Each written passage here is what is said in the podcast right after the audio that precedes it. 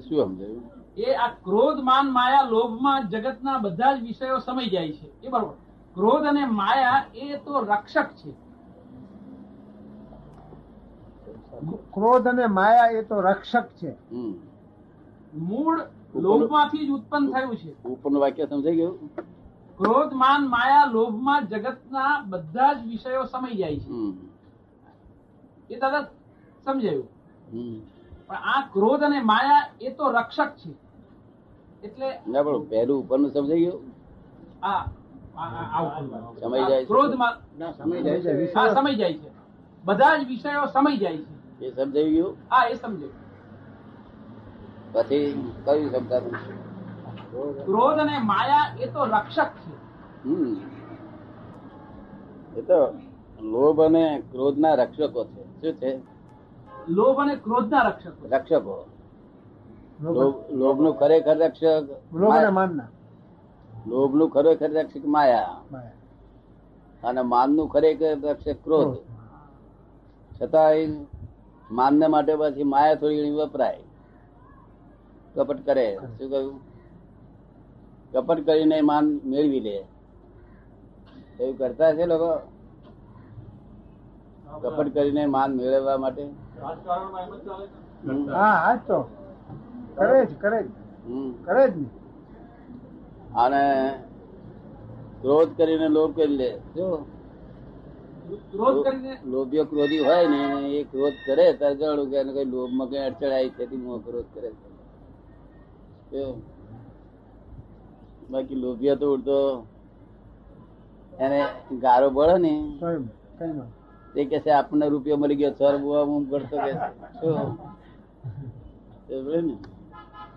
લોભિયા એવા ભાઈ. કે કારણ કપટ બધું રક્ષણ કરે ને કપટ. કપટ બે છે તે કપટ અને ક્રોધ માયા અને ક્રોધ એ રક્ષકો છે બધા.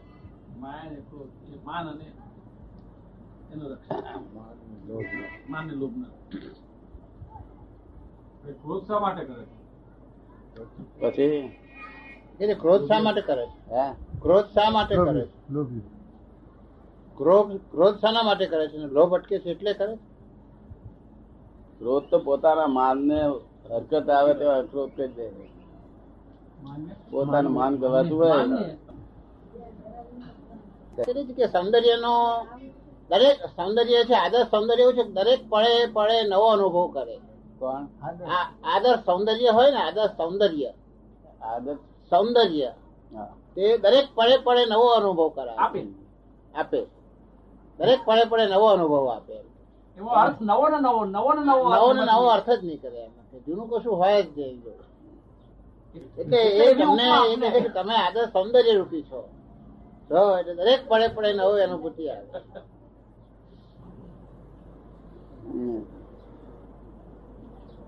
પંદર પંદર વર્ષથી સત્સંગમાં જઈએ.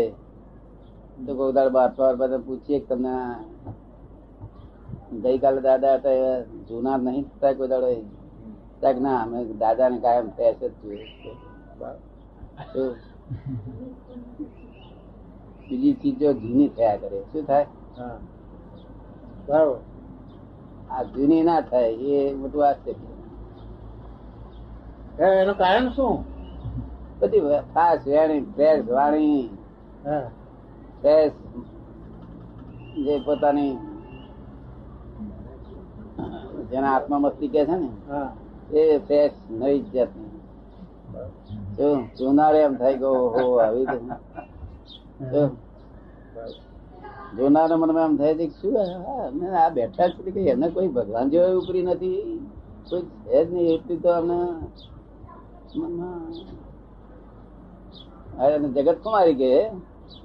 શબ્દ તો જોયે ને. ખરેખર કુમારી હોતી નથી. પણ એને લાગે કે આ કઈ જાતની કુમારી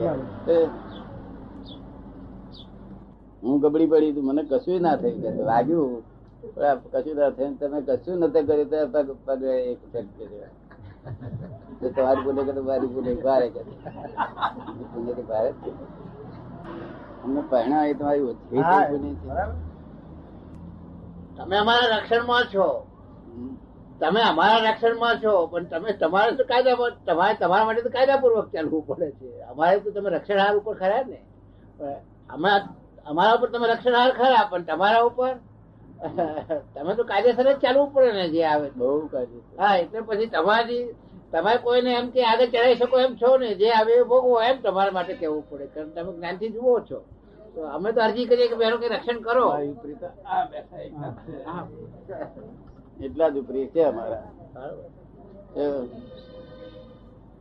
અમે એમની પાસે કઈ માગણી કરીએ ને તમે માગણી કરો ને એટલે પછી ત્યાંથી. માગણી થાય ને માગણી કરીએ. તમારે મારી પાસે કરાય. શું કહ્યું? બરાબર.